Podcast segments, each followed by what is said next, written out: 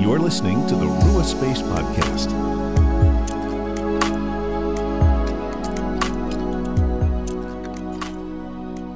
Hello, friends, and welcome to the Rua Space Podcast, where we help you make space for the Father, Son, and Holy Spirit in your everyday life. I'm Phil. And I'm Erin. And welcome to Advent Week 2 with Revelation. And our sort of theme of this week is peace. Yes. So last week we started with the hope candle of Advent and how Revelation actually has a lot to speak into the message of hope. And this week, traditionally, the, in the church, people light the second candle for Advent, and that is the peace candle. And so I would like to just open it up for starters by by asking Phil on a broad scale how do you see revelation bringing about a message of peace because i think for many of us when we, we hear revelation um, if we were to do the opposites game you know where like i say a word and you say the opposite revelation and peace would, would make great opposites to me in that game Yeah, which is because apocalyptic literature has been so misunderstood, right? As Mm. being about wars and battles and stuff. yeah that's And- certainly the imagery that we see when we look at the book Right. But the thing about that imagery is that imagery is linked heavily with those who are doing evil things on the earth. Mm-hmm. And Jesus is here to make peace. And so when I think about revelation and peace, I think revelation is trying to reveal what true peace looks like mm. and that all the ways of the world are only a false surface level peace. So when you talk about power, um, peace coming through uh, military, right? Like we just defeat all of our enemies, we'll kill all the bad guys, and there will be peace, right? Which anyone who's watched like a superhero show, right, knows that that never happens, right? Because something else always comes up, right? there's always a sequel Right. and that's how it happens in real life. And, uh, Yeah. you know, money, sex, uh, any sort of addiction, fame, comfort, security, any system of the world, any person really in the world other than Jesus, Revelation is trying to reveal how God sees all of the systems of our world. I don't care if it's democracy and capitalism or socialism or communism or tribes or uh, ancient city states or whatever it is, empires, um, showing that under the surface, nothing of this world brings peace.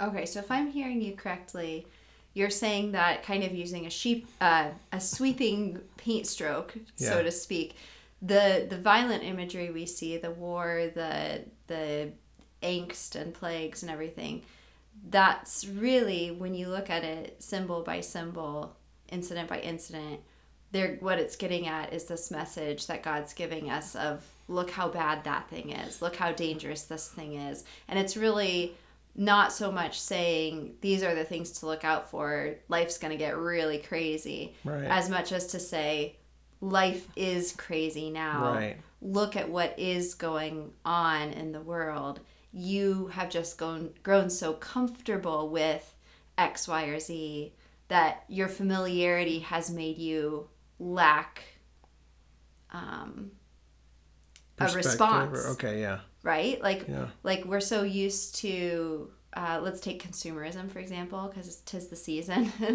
um, we're so used to this idea that you would buy a pile of presents for everyone and put it under the Right. tree that we don't stop and question that we just do it you you Right. just do your christmas shopping um, and this is not a, a podcast against christmas shopping we actually you know we've been doing it ourselves but we're used to this way of the world and apocalyptic literature is showing us using an image that we don't immediately recognize so that when it gets to the point you go oh Right. right Yeah. Okay. And it, and it's not to say that there aren't any violent images toward the quote unquote bad guys in Revelation, Mm-hmm. but ultimately I think it's trying to make a point rather than say God's literally to like kill all these people in that sense. But um as we're talking about Christmas spending and those things, Revelation wants us to see behind the behind of the behind of the behind of the system, right?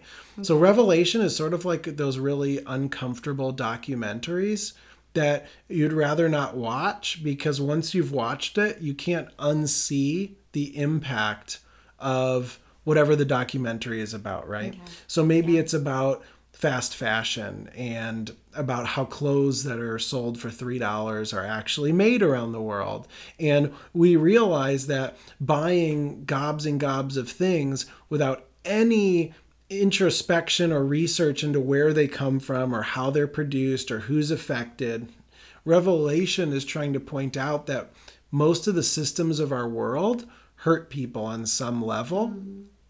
And Revelation 18, when talking about economics and merchants and all these rich, well off people, specifically says come out of her my people lest you partake in her sins and like and the destruction. I, now that's not an exact quote right? But that's what it's trying to say. Paraphrased. and and um it's intentionally sexual language if you think about it because the one of the one of the har one of the characters in revelation is a harlot and basically they're saying when you get in bed with the systems of the world and i'm saying american capitalism included when you get in bed with it meaning you partake in everything that it's doing um, it, it, it's like having sex with a prostitute. The prostitute being an idol that isn't God, right? So God saying, if you will enter into the divine dance with me of love and peace and justice, that'll lead to life for you and life for everyone else. But the system of the world, often for those who have money and have all the stuff, is often at the expense of someone else. And so he says, Come out of her, my people. Like, leave the prostitute's house, stop having sex with her, like, get out of there, um, and don't participate. And what happens in Revelation for people who don't participate is they look really weird. And often the system comes down on them really hard. So, one thing that, two things that came to mind, but the first being, as you're speaking, this is sounding like the opposite of peace to me because this is sounding like, I mean, just the uncomfortable documentaries and everything. Those are the con- those kinds of wake up calls where then your whole Right. life shifts dramatically, Right. and now you find yourself living totally different.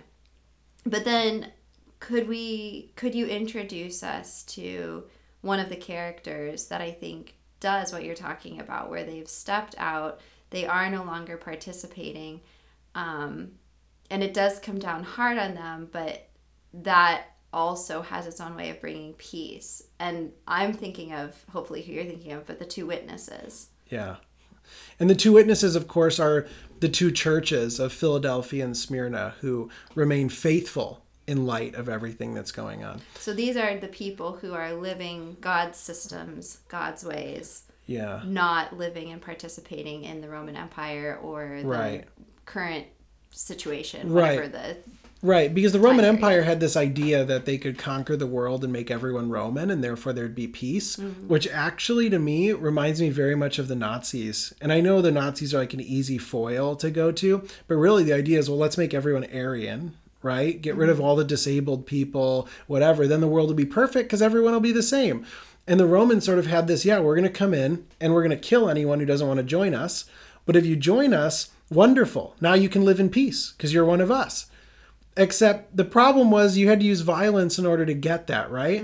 And that meant then the whole economy was based on this. Their comfort, their security, um, all of it was based on that. And so for these two churches, they refused to participate in some of these systems. And therefore, they seemed weak. Many of them were being thrown in prison. Um, they weren't the wealthy, they weren't the famous, they weren't the powerful. Um, and that's why the image of the two witnesses of these two people prophesying, and they're using all the images used of these two witnesses are of the prophets that had come before them. So they're taking what prophets did in the Old Testament and said, oh, that's what these two people are doing. Now, they weren't literally like breathing fire and things like this, but what they're trying to say is just like those Old Testament prophets had that power, their power was actually in their weakness. Their not fitting in was what gave them the power of prophecy. Prophecy being speaking and living truth to power. Mm. So saying, of course you can't fit in, because when you speak against the system, you, you're not a part of it. And so you don't fit in. And the system doesn't know what to do with you. Therefore, you're a threat to the system. This is why Jesus gets killed. Jesus is hanging out with all the people he shouldn't. He's proclaiming a new kingdom to come. He's saying that everyone is welcome, and they had to kill him to bring peace. So killing Jesus was a peace move on the for the Romans. This is why Pilate, even though he didn't find him guilty, Pilate allows other people to kill him, right? Which really then Pilate is complicit in it. Right. Um, why? Because he didn't want to revolt. It was all about peace. It was a let me pacify. And the the two churches they refuse to participate in that way. They say, you know what? We're going to be uncomfortable. We may not have jobs. We may go to prison. We may not be welcome at any of the social events. But by not participating, we are inviting everyone to the table. Like, we won't come to the table if everyone's not welcome. And it was very clear at that time that not everyone was welcome at the table, that there were people excluded. And it had to be that way for the benefit of those at the table because there wasn't enough to go around, right? So some had to have it at the expense of others. And our world still operates this way, right? We see this divide between rich and poor. Um, we are able to sort of hide sweatshops and forced labor and child labor and all this stuff and get all the really cheap stuff for ourselves. So for me, what Revelation then is saying is peace is where the system is good for everybody. It's good for your neighbor. It's good for the person who doesn't look like you. It's good for the environment. It's good for it's good for the thriving of all. And if it's not good for everyone, it's not good for you. And so don't participate. What you're saying is so revolutionary. And I think this is why Revelation is such a truly remarkable book when you get to understanding what it's saying for us today. Because what I'm hearing you say is what we think of as peace, you know, and we, how many of us are like, oh, we want for peace on earth? This, like, I think it's a thought many of us have. We want peace. We want there to be an end to wars, and those are good things. But a lot of times, I think we have been taught in our system that the way to have peace is to not rock the boat. Get along, Yeah. just kind of go with the flow. Don't don't cause a stir, don't cause a scene, right? You you want to kind of lay low, keep to yourself, do nice things for people and just hope everyone else gets on board with that and peace can reign, right? Um, maybe I, you know we've met some people who have after reading revelation in particular even say like you know peace we have to stand against this people group or to have peace we need to not like such and such a people because we find them upsetting or Especially certain we Middle think- Eastern countries or we people. think the bible's against them Right. so if we're Right. for them then we're anti yeah. we're anti God's kingdom, which is so twisted. And I think that's where a misreading of Revelation is such a catastrophe Yeah. because it leads to some really messed up theology and Yeah. lifestyle actions. But what you're saying, getting back on track, what you're saying though is biblical peace may very well be rocking the boat. Yeah. And when you have learned about the human impact of the way that we produce goods, um, the environmental impact of the way we produce our food, when you the way that we act that that cancels out certain voices or certain faces or certain Yeah. races. Yeah. Um, even the way we tell our history. Yeah. Mm-hmm. Our nation's history, the world's history. Right. The stories we choose to leave in and the stories we choose to include. Right. When we find out about those things, and there's a learning curve to this because you you can't just overnight take it all in and if you do you're going to fall into depression it's it's heavy Yeah. stuff It's overwhelming. as you as you pray that God gives you wisdom and opens your eyes to what's going on and where there's a need for justice peace is actually going to come when we take a stand for ethical practices. Peace is going to come when we say, You, my friend, are a different race, a different religion. I don't even understand some of your life choices, Right. But I believe that God has created you, and just as He loves and has a plan for me, He loves and has a plan for you. Yes. And because of that, I will give you food. I will share space with Right. you. I will invite you in. Our children can play together. This biblical peace, we see those two witnesses, and and they were prophesying. They were causing a stir because they were proposing a way of life that stepped outside of the system mm-hmm. to operate in God's kingdom in God's economy where there isn't scarcity there Yeah. there is a need for justice. And so I, I I think this Christmas season when we look at you know the hope of peace that the Israelites had for Jesus coming the Messiah you know they wanted a warrior. They thought they were going to have a king who would come in and with the force of his armies wipe out their oppressors and rectify all of the wrongs that had been done. And instead they got Jesus and he spoke a different way. He did different things and jesus though taught us the way of peace. And so seeking peace even here and now once again we can't put our hope on a savior riding in and slashing down all the enemies and you know coming over as the king No, especially since Jesus lets the enemy kill him in order to bring still- peace he is still Christ. Yeah. Jesus is still the Jesus we had before. So so to change the narrative because Revelation uses that violent imagery is to lose sight of the peace that God is seeking after. Yeah, in fact, Jesus doesn't say, I bring peace by killing my enemy. He says, I try to bring peace by letting my enemy kill me. Yeah. And so I think my encouragement to people and my challenge would be if you want to live peace this holiday season, then don't take peace at a surface level as I am comfortable and secure. Because if our comfort and security is coming at the expense of anyone else, it's not peace, it's oppression, it's mm-hmm. injustice. And so we have to ask ourselves this season is the system or group or purchase or whatever it is I'm participating in with my time, resources, skills, everything, is everyone invited? Is anyone excluded?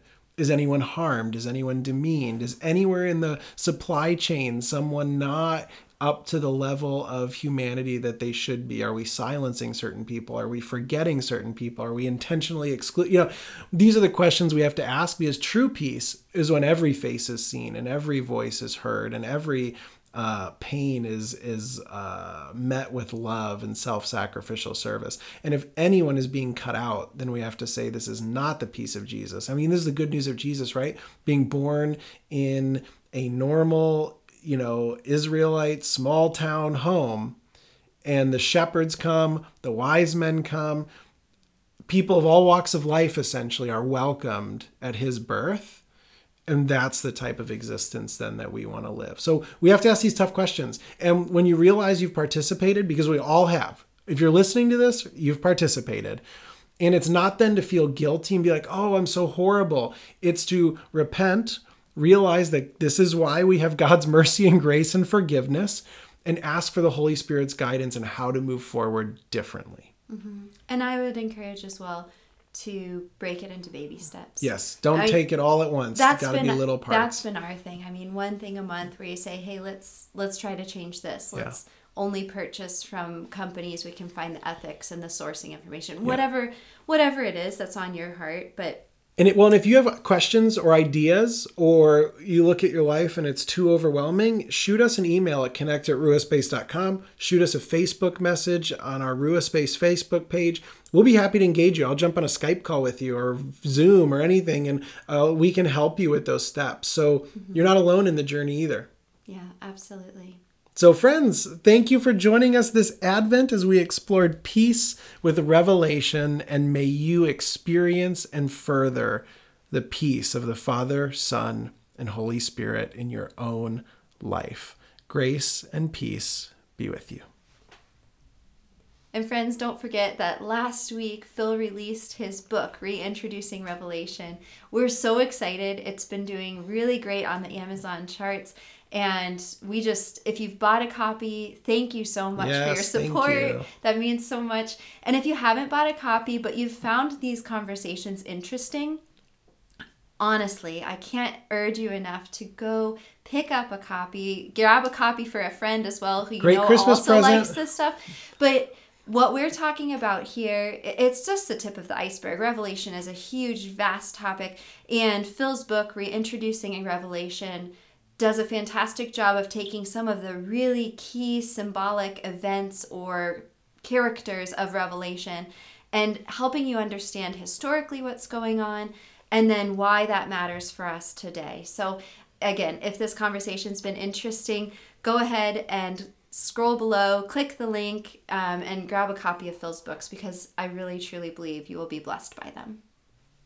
Grace and peace.